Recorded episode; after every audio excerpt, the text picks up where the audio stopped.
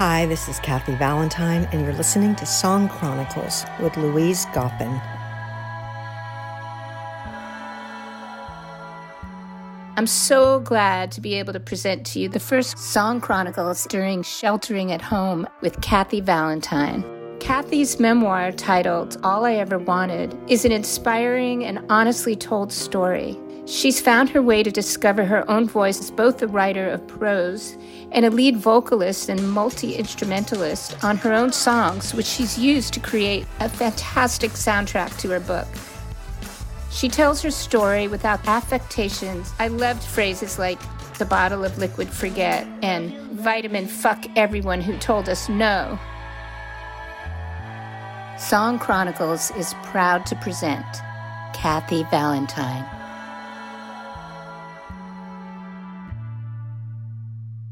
I'm in Los Angeles. I'm here with Kathy Valentine, who is in Austin.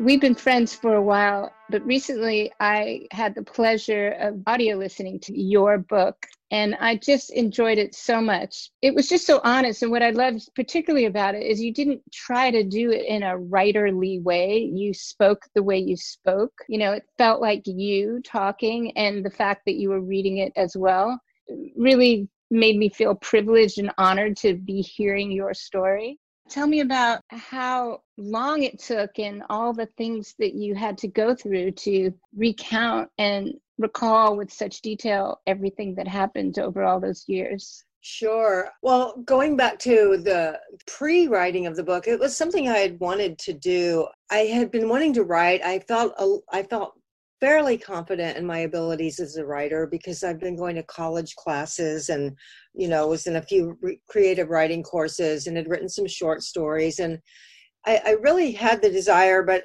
most of my reading has always been like classic literature and it kind of made me afraid. Like, I'll never be as good as, you know, it's, it's a hard, it's a if you read classic literature and want to be a writer, it's not the best thing to do. So when I started reading a few other memoirs, I was like, oh, okay, I got a story to tell too. So there's just a, uh, several uh, factors that kind of made me go, okay, I think I can do this. I want to do this. I talked to a friend of mine, uh, put me in touch with their agent in New York, and I called them. I was all excited. And then the agent said, unless you're going to write a, a tell all about the Go Go's and really spill the dirt, you're never going to get a book deal. And I, I said, okay, well, that's not the book I want to write. So I kind of shelved it, to be honest, and would, you know, write little essays here and there. But I was really grateful when University of Texas Press approached me and they're a very cool classy little imprint it's a nonprofit but they've been putting out a series of really interesting music books and memoirs so one of my favorites was kristin hersh about vic chesnutt um, called Don't Suck, Don't Die. And it, I was really thrilled because they also said you're you can write whatever you want. You know, they weren't sure I could write. I think they kind of thought maybe we'll pair her up with a ghostwriter. But as soon as I started turning in a few pages, the deal was pretty much sealed. So that was the whole getting the book deal, which I really needed a book deal. I wasn't sure I was going to have the discipline and make the time to sit down and write a book on my own. I had a, a half baked plan that I would get an English degree and go into an MFA program, and that that would, as an assignment, I would write a book. But having a book deal was a great assignment, and I sat down and, and immediately was um, confronted with some uh, well what they call the three p's. I i was the perfectionism the procrastination and the paralysis were were big factors in the first year or so that I had to uh, overcome and uh, learn how to make my process by skirting around those things or dealing with them. The first seven or eight months, I realized I just kept rewriting three chapters over and over, just making it perfect, making, oh, it's not good enough. Da, da, da, and then kind of realized, oh, you're not going to finish this book for a decade if this is the way you're going to do it and then of course the procrastinating which i learned how to make into a productive thing i was like uh like just kind of feeling that resistance you know which i think as artists we all are very familiar to the that kind of conundrum of resistance. You want to create you're driven to create but it seems like there's always this this uh wall that you kind of have to either hit your head against or chip away at before the the path is there. But my procrastination became very productive. I, I did a lot of research. When i couldn't make myself sit down and write and the first thing i did was put together a playlist for each year because um, my book i decided was going to go from 1970 to 1990 i wasn't writing an autobiography of you know my entire life. It's a memoir. It is a slice of life. I wanted a story arc where i started out one way and ended up very different and hopefully had obstacles and things to overcome on the way that's that's classic storytelling and that's what i wanted to adhere to and the playlist for each year i would go back and not only the what i was hearing on the radio but what soundtracks to films I might have seen uh, across all the charts. Thank goodness for the internet because I could look up, you know, what was the top 40, what was on the FM stations, what albums were released that year.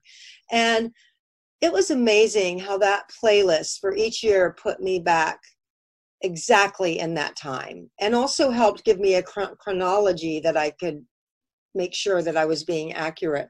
So that was one huge thing. I also luckily had kept. I still have it somewhere. I I have a. I found all my um, filofaxes and you know those little day planners we used to all carry around before we had telephones. So I had all of those, and I had done a really good job of just kind of scribbling down little notes uh, daily or sticking my backstage pass from a concert I'd been at on that day or on that week. So I had a, a really cool record. I had probably six to ten books that I used. I had sporadic journals that I would write, keep a journal very religiously for two or three weeks and then not write in for two months and then two so i had that and i also had every bit of press that we'd ever done we the go-go's always had publicists and i didn't need the press for my adolescent years obviously but for the go-go stuff it was helpful so I had a lot to draw on. Every now and then, I would call someone that I was was with and just make say, "Hey, what do you remember about this? You were with me. What do you remember?" It, and then I just got down to it, and I my process was very much as a as a mom. Kind of, I don't I don't like to say single mom because I don't want to dismiss what my daughter's dad is in her life. He's a very big part of her life, but the day to day stuff was generally my doing, and um, so there's there's that's a big part of your day and keeping on top of life. Um, so i got to the and you'd always i would read these things like oh you've got to carve out from nothing stops you from 8 to 12 that's that wasn't how i did it if i had 20 minutes i sat down and wrote something. If i had 30 minutes later i just i just sat down whenever i had a little gap. And if i got two or three lines done good. So that was kind of the process. And and uh, i was really really i have to say i did want to give up a few times. There was a few times i did want to give up. I didn't think i could do it.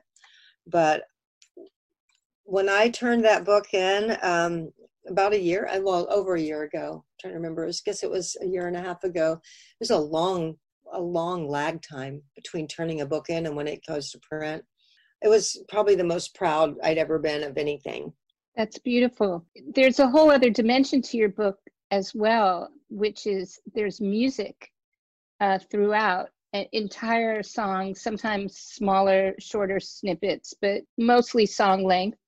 And it's amazing music. It is just great music. It has such a sound. It feels so much like you. And you, you tell me that it, it is on a separate playlist, like you can just hear the music after you've heard the book with the music interspersed right? The the soundtrack. Um, I I decided to write a soundtrack because number one, music and songwriting is how I've always dealt with what's happening in my world externally, internally. It's become a, a form of therapy for me for a very long time. I think I write in my book about the first time writing a song helped me get out of a, a, difficult spot. It was Can't Stop the World, and I was in LA and I was very lonely and very abandoned and, and broke. And it was the first time I'd written a song that just helped me deal and process with what I was going through. And from pretty much from that moment on, unless I was writing specifically, you know, for an album or something when i wrote for myself it was to it was therapy song therapy so um I didn't feel when I finished the book, I didn't feel quite done with it. I felt like I had dived so deep and gone so gotten so personal and processed so much and felt so much and gotten in touch with and I I just thought I can't leave songwriting out of this.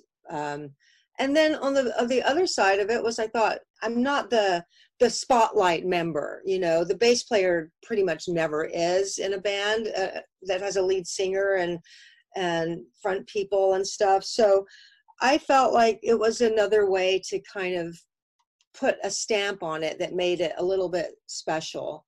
There was that aspect. And but mainly I just wanted to go there and I, I really loved doing the soundtrack. And so not only is it a part of the audiobook, but it's also a standalone record. I think it's very different than what most people would think of as a solo album. It basically is a solo album, but because it's a companion to a book, I thought of it as like scoring a film. I felt like I was scoring a book.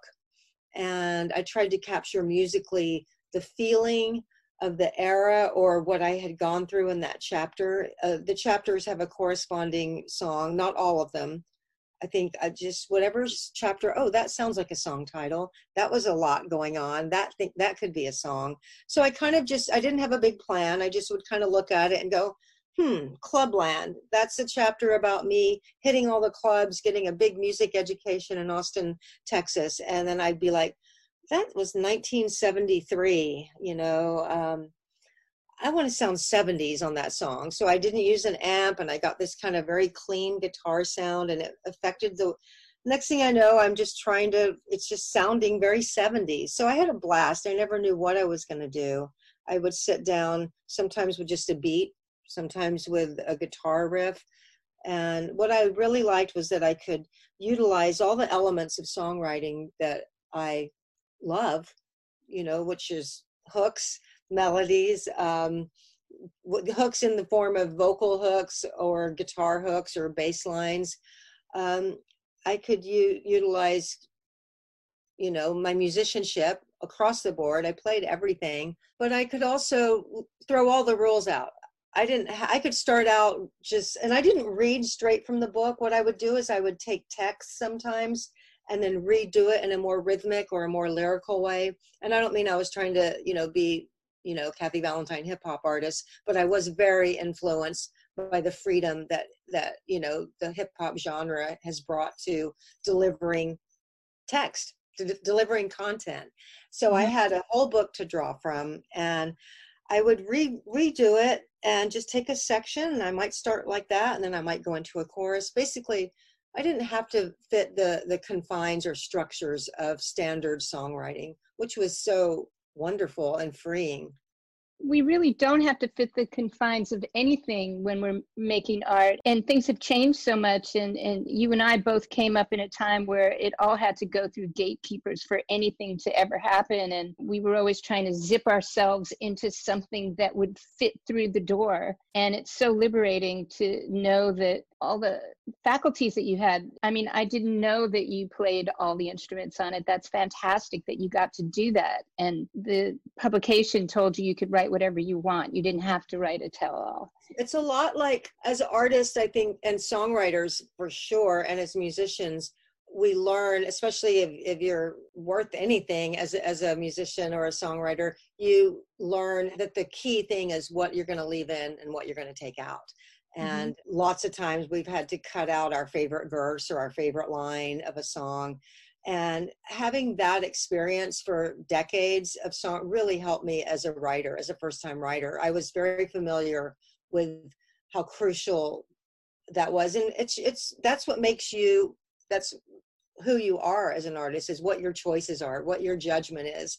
Where you know i want to reveal this so i'm going to reveal this. Do i want to reveal that too? Have i crossed the line into being honest and open to bleeding gaping open wound you know it's like so you become like very um that beca- that's your style that's what makes your style so yeah it's it was a, it was good to be able to blend i love the intersection of storytelling with the songs mm-hmm. and the, the, the book there are so many things I can bring up about it. I'm just going to jump to one thing. I'll probably jump around, but the story you told about the traumatic break in in the Hollywood Hills, which I had heard about years ago, I found it so extraordinary that somehow within yourself in that stressful situation that you had this intuitive survival instinct to try to humanize yourself to the intruder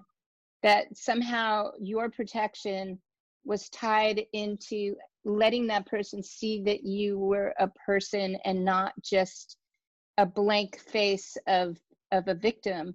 And and it seems like that attitude plus your sheer focus on any way out of that situation saved you and all your friends. Yeah that was a, fascinating chapter to write because it's something that happened and the trauma of it took a very long time the ptsd to, to um, subside and it it morphed into it's like so often when you survive something just a good story to tell somebody. So to to go back and, and revisit it and and uh, really get those feelings on the page but it's just a very interesting thing how i i never really understood how difficult it is to if you are being uh, poached by a predator and you are with other people you all have to, to overpower the predator you all have to be on the same page and everybody doesn't have the same instincts you know? And it fascinated me to to think about how we are just ingrained we're ingrained to to be good be good and you'll be rewarded be bad and you'll be punished. That's like something we do as parents to our kids. When you're good you're and so that training comes up when you're in that situation you're really struggling because your your instinct is fight or flight just you know I, am going to die i don't want to die i, I got to stop this person from killing me. But then the person is telling you what to do and giving you orders in a very authoritarian way. That's the situation i was in. And that training comes up like okay i better do what he says. I better be still i better be quiet i better let him just do his thing and may, maybe i'll get the reward. I get to live. So you have this conflict. The conflict was enormous and no backup from my other terrified friends. So that became that became my driving thing was tell jokes talk to him make him see my face. Uh, it was sheer sheer survival instinct. And I think I wrote about how I, I spoke to the police after and I said, I kept talking to him, I kept talking to him. And the policeman just looked at me and he said, You're alive, you did the right thing. Yeah, you sure did. It's a, it's it was an amazing story, and uh, the whole phase of when the Go Go's were going to work with Mike Chapman, I feel in a sense that there were just two worlds colliding at that moment. Like the, there was the world of pre-recovery for you. When I say recovery, you know, if people are listening and they haven't read the book, we're talking about, you know, recovery from drinking and partying and into a sober lifestyle and healing emotional wounds rather than um, drowning them in in activities and and drinking but the the collision of those worlds and the way that you described it was so beautiful because you very much showed what it was like from Kathy then, you know, where your whole focus was everything go goes. Like, this is the band of my dreams. We have to keep going. We're going to make another record. It's going to be awesome. And and then these other members charlotte and belinda just i guess jane too right? Um jane was out of the band. She had quit. Oh okay. But belinda and charlotte were just ready to move on to a new phase. And they always say that shock is is when your sense of reality collides with real reality you know? That's when people get dumbfounded with you know this feeling of betrayal but really it's the uh it's the fantasy reality that's the betrayal not the real one. And the way you describe your perception coming into that and the shock and then later looking back on that situation from the other side what it looked like from the reality of recovery was just amazing because you painted two different very fully described mm-hmm. um, ways of expressing the exact same moment in time you know here's what it looked like from my point of view when i was there and yeah. here's what it looked like later when i had growth and recovery and saw that situation from a different point of view and that that's a beautiful thing to be able to to frame life's experiences with meaning like that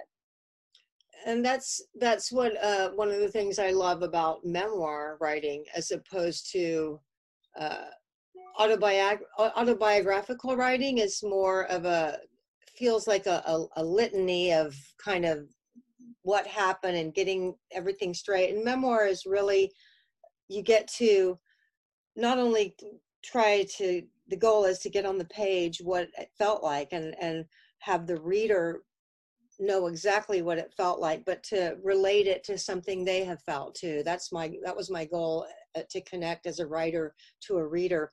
But in memoir writing, you also get the, uh, the other lens of reflection and insight that you didn't have at that time and that's why it's such a, a wonderful genre and why i'm really drawn to hopefully starting another memoir and writing another one because it's another very different journey after that book ends and um, you know a whole different story but yeah i i love i love being able to get that on the page and I loved that Charlotte read it. You know, it's like in so many ways the the book could explain to my bandmates so many things that maybe they didn't know about me or understand about me or where I was operating from. And when when the band before we broke up, you know, I I must have been a terrible bandmate, you know, because I was operating from two driving motivational forces, which were desperation and fear.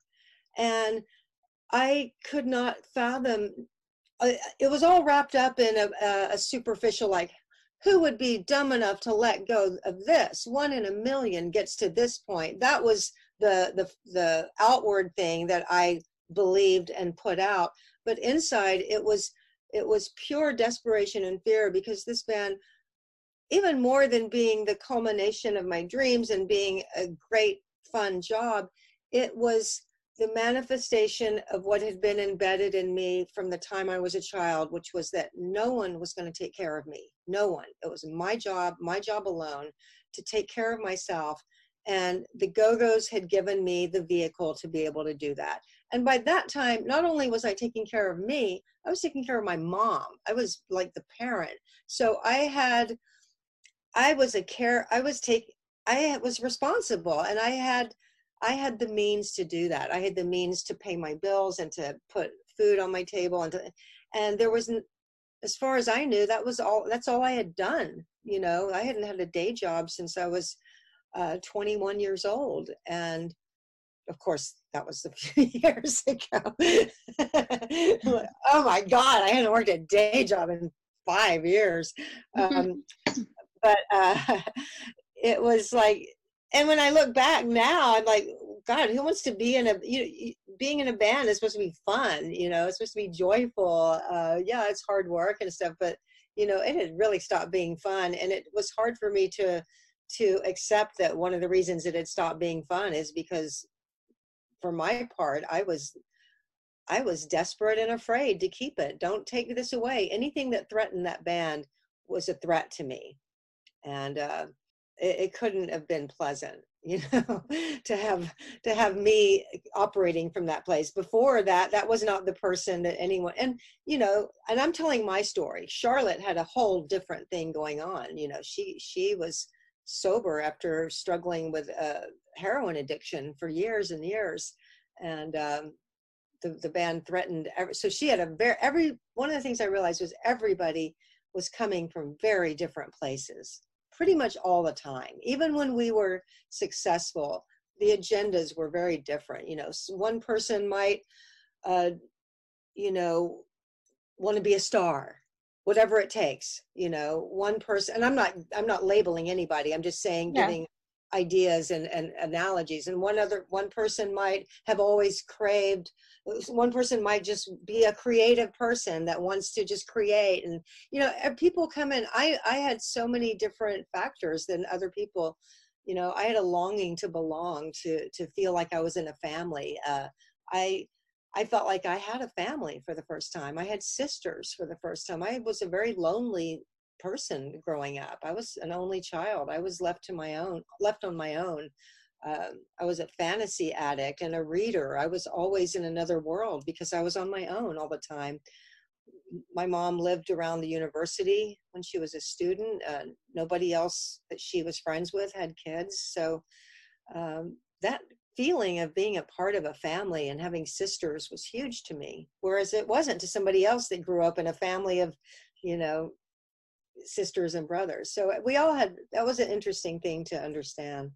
That is interesting. Even though at the time you wanted the band to go on longer, it's amazing with all those different agendas and personalities that you were able to keep it together and achieve what you did. Yeah, I think so. I mean, the the bond of it, you know, on top of or in addition to all the the negative stuff that you hear about and that happens to every band, whether it's uh, financial disparity or egos or you know someone getting more attention you know I'm, it, it hurt me when when i didn't ever get credit for being a songwriter. That hurt. But it wasn't that i didn't i loved the songwriting that charlotte and jane did. It wasn't like i was jealous. It wasn't like i was resentful. It just hurt to not have that recognition. So um, it hurt not to be recognized as the for my musicianship you know. I felt like I brought a lot musically. So I'm carrying that through it, but there's that negativity. There's there's financial disparity, which wasn't a big issue for me, but for some people it was. There was the exhaustion and the hurt and the drugs and being immature. We were very immature people. Uh, I was probably more so than anybody. You know, I just I just went wild for for this time. It was like Ooh, I'm a rock star. Uh, I'm making money. Uh, you know, I was, I was just, I don't need to grow up. And I was also enjoying an adolescence that I had never gotten to enjoy. My adolescence was marked with pregnancy and rape and sex and drugs and and uh, no guidance and no parenting and being basically out in the world trying to figure shit out on my own. And um, in the Go Go's, I got to have a more carefree type of adolescence. It felt like slumber party and birthday parties and hanging out with your girlfriends, all the things that maybe a more wholesome kid gets. I don't know. So uh, it, it had a lot of emotional baggage, mm-hmm. you know, for me. Mm-hmm. And then recently, I guess just over a year ago, I saw you play with the Go Go's with the LA Philharmonic at the Hollywood Bowl. So it hasn't completely stopped. No, um, that one of the things that's really remarkable about this band is the the strength of of the bonds that we have, and there is a chemistry that we're to, when we are all together that just whether it's muscle memory or just an organic thing, I don't know, but it's just it's just ignited as soon as we are together. Uh, that remains the experience of what we went through as young women 22 23 years old of going from clubs to headlining arenas to um, having hit songs and having people love what we were creating and what we were making and what we were performing. That that was a, a, an exhilarating wild experience and the bond of going through it with four other people is, is it's it's amazingly strong. But it, I mean, it's so strong that it has it has endured despite really horrible things. I mean, I was fired from this band. Uh, other people have been on the hot seat. There's been we've done entire we did an entire tour once where there was two versus three, and the two were pretty much in another vehicle like it, it, was like and that was one tour. It wasn't like forever like the ramones or something but it was an entire tour where two people were on the outs from the other three. So factions um, uh, lawsuits i mean there's been really ugly negative bad things and yet somehow we get together. The cynic would say, "Oh, they just they hate each other, but they get back together to make money." Well, that's actually not true. We don't hate each other, and you know, our lead singer Belinda, the the last thing she ever needs to do is a Go Go's tour. She's financially, she does not need to do it. As far as I know, nobody really needs to do it. It's always, I'm not gonna lie, it's always welcome to get a paycheck for for playing rock and roll, but that isn't the the that isn't what brings us back together you know it's it's there's a bond that just kind of keeps sustaining and uh, i'm really grateful for it. I think we have all come to a place where we're a little bit uh, we cherish it. Yeah I, it's a little like after getting divorced and all you know the bad blood is in the past and you have a kid you recognize that you made something together that's beautiful that you love more than you feel negativity you know the negativity goes just it just flows down you know it goes downstream. It's a perfect analogy. It really yeah. is. It's it's exactly like that. It's like what what you created and, and what you did together is has it just it has more weight. It's it's more enduring than negativity unless you're one of the poor people in life that can't let go of ne- negativity. And we all know those but luckily in our band we seem to be able to heal a little bit more and forgive a little bit more every year. It's still going on. Still it's still ongoing. Yeah. Um can you talk a little bit about just you know the records the Go-Go's broke in terms of being an all-female band and and also not just that part of it but the trajectory of how one of the things you bring up in your book is interesting how it wasn't long before people in the press and the media would make you out to be you know these trampy girls and and would really be dishonoring of the achievements as strong, empowered women expressing themselves in their own way, which doesn't happen with male bands. Can you talk a bit about that? I think you're talking about like in the the aftermath of our success because while we were successful, we were apportioned another label, which was the Girl Next Door or America's Sweethearts, and that was while we were successful. Um, it, it really felt I, I, think it's loosened up somewhat but i felt like back then the archetypes and stereotypes for women were fairly uh, limited there was the you know we, we didn't wear sexy clothes and we weren't real hypersexualized so that took we, we weren't the whore you know we we didn't go up and act like men or we, we weren't the let's see we weren't like the the, the madonna the virgin you know yeah. the there was just these certain we weren't the mother you know yeah. what were we oh we must be the girl next door so that didn't fit at all we were just we might have on a visual level been like that because we wore fun outfits that we got at thrift stores and kind of just were ourselves. But uh it was very superficial. It was a very superficial label. And when the truth the so-called truth came out and behind the music was you know the tv show came out and the articles started coming out like oh god they did drugs and they did this and that then you're right it became more like oh they were these wild they were tricking everybody. They really were wild women and it was just like you're right it's it's not like something that i think gets it might get talked about but it's more like a badge of pride you know with with the with the guy bands like it just feels like women, I think, when they are dealing in a patriarchal society, that we do have to deal kind of constantly with a superficial uh, package or label or box or however you want to put it. So yeah, I mean, it would be nice to just have the I, one one of the things that I always say about the band is number one, it's a pretty spectacular and remarkable thing that we can go out on tour decades later and we don't have a big set production set. We don't have fireworks. We don't have costume changes. We don't have choreography. We don't we barely have a backdrop. What you have is five women that are 60 plus playing a set of songs a, a 70 to 80 to 90 minute set of songs that are not you know blowing people away with this incredible virtuosity or sound effects or anything and i think it's really spectacular because i mean i love going to concerts i love the spectacle of, of a concert especially what they've gone grown into but that's not what we're about and i think it's a, a remarkable and spectacular thing that we can go out and sell out you know decades after our hits playing some good songs a bunch of women just playing some good songs it, it's it's really and that to me in and of itself is something that's not very um, uh, common.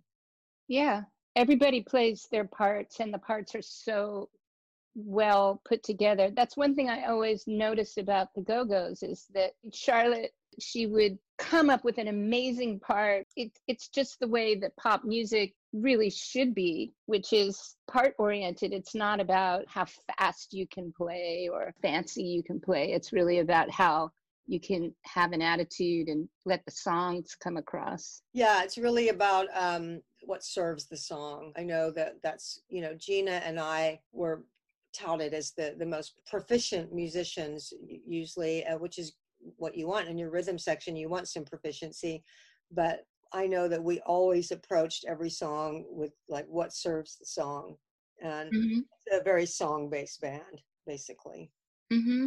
Yeah. So, well, first of all, where can people hear your audiobook and get the book? I know it's harder to get hard copies now because of the quarantine that we're in, um, and also hear the soundtrack. Well, actually, the uh, there's I, I'm encouraging people to order from indie bookstores. There's quite a few indie bookstores across the country that are struggling and are really depending on mail orders to um, help sustain their business and they're actually shipping because Amazon is trying to focus more on necessities. So, so I'm, I'm really encouraging people to support indie bookstores. Um, there's a website called book bookshop.org, and they get they support indie bookstores. So that's you can get, and a lot of them have signed books. I signed thousands of books, and a lot of the smaller indie stores have those. I've heard people telling me they've been getting it from uh, curbside from Barnes and Noble. So it's available where wherever you get a book, and it's available on Amazon as well. But you can also get the the ebook, the Kindle, and the audio book is fantastic, and that's available from every all the usual places, um, Apple and Audible and uh, Google, I think. And uh, the soundtrack's available on all the digital platforms too Apple Music, Spotify, Bandcamp, CD Baby, all of it. I think it's available on um, Amazon too. So, yeah, just about anywhere you would look for a book, you can find mine and the soundtrack. Thank you. That's wonderful. So, Kathy, tell us all the things that you were going to be doing right now that got canceled because of the quarantine. Well, this was really exciting for me because one of the things I became aware of writing the book was that how I had kind of played it safe by being in a band. And that's all I wanted to do. I wasn't, I never wanted to be the Mick Jagger or the front person or the star or have the spotlight. I didn't, that wasn't what I craved. I wanted to just be in a band. At the same time, looking back over my career, it, it felt very safe. Like I'd never really put myself on the line. If somebody saw my band, nobody was ever going to say, that is such a cool band except for that kathy valentine chick you know that i was safe. I felt very protected getting to do what i loved without being uh, criticized or judged except for whether you're hot enough or not which we all get as women. Anyway that's besides the fact.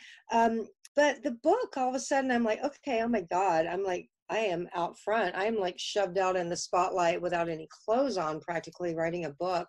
And uh, I just decided to embrace it and become me. At 61 years old, be me. And for the people that are interested in knowing more and finding out a little bit more and yet following the story, I can't even remember what I started this train of thought with. What you oh, were going to be doing. Oh, that's where I was. So going out so once i realized i had this book and i was and i thought i've got songs i can play and i put together with my publisher an incredible book tour and uh, 23 cities. I mean, that's more touring than the Go Go's have done in years. So I was going to all these cities. I had a lot of uh, private engagements, speaking engagements that were paying very well, uh, groups that were buying hundreds of books. Um, it was going to sell a lot of books, and it was really neat because I had women that had come in the generation after the Go-Go's, like Kathleen Hanna and Kelley Deal and Tanya Donelly were going to do appearances with me. I had really respected writers like uh, music writers like Anthony De Curtis and Ann Powers, and and I was gonna go out and be me finally. It's like uh, really exciting stuff, and it's it all canceled. It's all gone. The problem with the book is that in normal times, and I'm hoping some norms are going to be a little bit more flexible because we are in a pandemic, but in normal times, the six to eight weeks after a book release is kind of when the stuff happens. That's the momentum. So it's not like I can reschedule it all. All these bookstore events are things that people come to, buy the book, listen to you talk, meet you, get it signed. Bookstores if they are even in business after this pandemic, are not going to be wanting to fill up their store with a bunch of people that already have the book. So it's just a, a, moment in time that won't come back. So, and it's hard. It's it's really hard. It, but luckily, you know, I'm a survivor and I'm persistent, and you know, I might just have to write another book and try to hope it comes out without a pandemic around it. And um, you know, I like to say, remind myself that it's a book, it has a shelf life, it's not going anywhere, but the momentum might be um, a, a, specific length of time. I don't know what's going to happen. Uh, I'm thinking still I might have to rely more on the music to keep the book uh, going. Mm-hmm. And not that I want to do a one woman show or anything, but if I could find some messaging points that that I can roll into like little events and go to to different cities and do events where maybe I talk about the book some or themes in the book that are are message worthy that people might be interested in having a dialogue around and using the material uh, the musical material to help illustrate I, I still am very taken with this intersection of combining music and prose and I want to write more. I want to do. I'd love, still love to do a second memoir. I'd love to do a collection of short stories that have a musical accompaniment. That interests me a lot. And I think as women, you know, as people, as humans, getting into your 60s, that just feeling engaged and passionate and creative and motivated and interested is just such a it's a youthful feeling and i think it's what it's that in of itself is also a wonderful message that you know being challenged and doing new things as you get into your 60s is such a such a beautiful way to enter into that being in the world in a new way. Because if you've been a parent or you've had your job that you've kind of retired out of or whatever your circumstances are i think a, a big percentage of humans have to um, kind of find their place in the world again as as um, they get older. And it's a time also to be able to be more who you've always been without, you know, for me it's it's more about what you take away. It's always there the, the creativity and the desire to express. It's it's always been there but so much of our lives we put dampers on it and allowed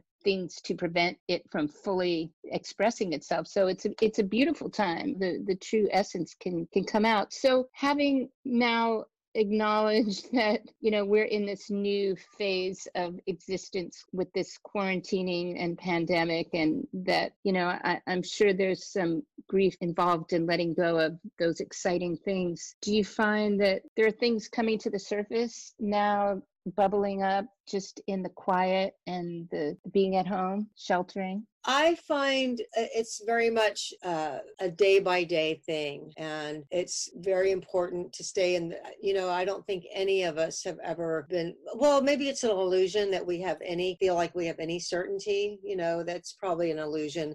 But I think this has really brought home for me just how uncertain things are, and I really don't know what things are going to be like in a month next week, next year. I have no idea.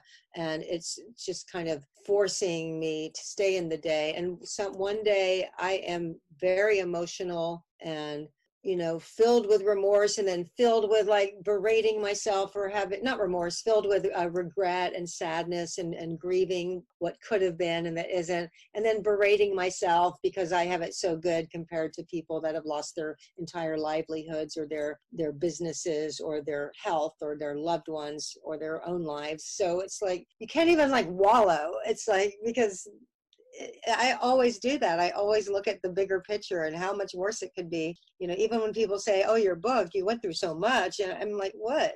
What? I wasn't in foster care. I wasn't sexually abused. I wasn't. You know, there's so many. It could always be worse." And I, I think sobriety has kind of given me that mindset of gratitude. Um, but I think the thing, the biggest takeaway for me for this has just been I have a 17 year old daughter who was very, very social and very much into her friends. And I've really enjoyed having so much time together, you know, and really, really having some conversations I don't think we would have had. Uh, we were always close. We were always close. But when it's just the two of us it's it's been a really special time eh, i'm i'm grateful for it i think i'll always remember and you know she'll be in college she'll be oh, i assume she'll be going off to college in a year and a half and embarking on her life and her journey which i will not be as present for so i think i'm always going to look back on this and i hope you know I really struggle with feeling like I'm not doing enough. I should start writing another book. I should just. I I'm mm. struggling with staying on top of everything. It's just it, it is a struggle. It is a struggle, but there's there's good things. Yeah. Not too much quiet for me. It's I've not felt real quiet or relaxed about it. I think there's too much anxiety and fear about it to to work for me in that way. Yeah, understood. It is a challenging, difficult time with all the uncertainty? Well, first of all, it'll be delightful for people to be able to listen to you here with uh, the time you've taken.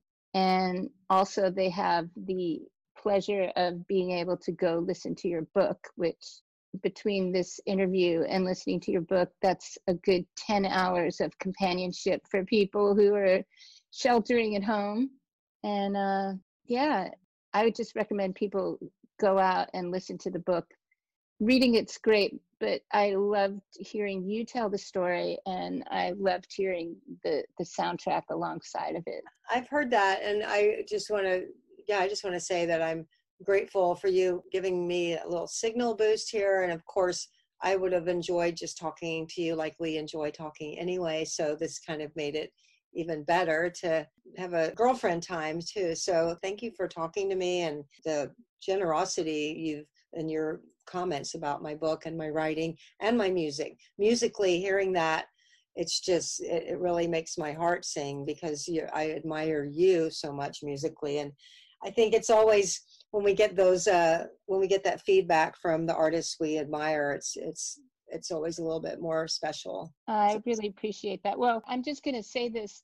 When you came to LA to do the Philharmonic and you sent me a text and say, "Oh, I'm having this little barbecue where I'm staying, and then I'm going to play you know, the Hollywood Bowl." And I, I mean, there's just been so many times where we've gotten together that you've been just the most down to earth, loving, kind, generous friend. And uh, it, it was it was crazy for me to hear all these stories of how you were in your early 20s because I don't know that version of you. My mother will sometimes say to me, You really turned out well. and I'm not your mom, but I'll say it to you. Kathy, you really turned out well. uh, thank you. It's funny. I, I, I found a friend um, on Facebook from when I was, he was, when I was like 14, 15, and he wrote back. I said, what was I like to you? I don't, I'm not sure what I was like. And he said, you were the funniest person I'd ever known. And it was like, it was so weird because I thought I was, you know, I, I just, I, and then I started to remember and he started telling me some of the things I had done that made, that cracked him up. And it's just weird to, to get other people's impressions. And, you know, I, I did a lot of things that I regret as a younger person, but it wasn't, I think when people read my story and understand where I came from that I was kind of just doing the best I could. And I think a lot of people, that's pretty much what they're doing most of the time. That is a good way to look at it.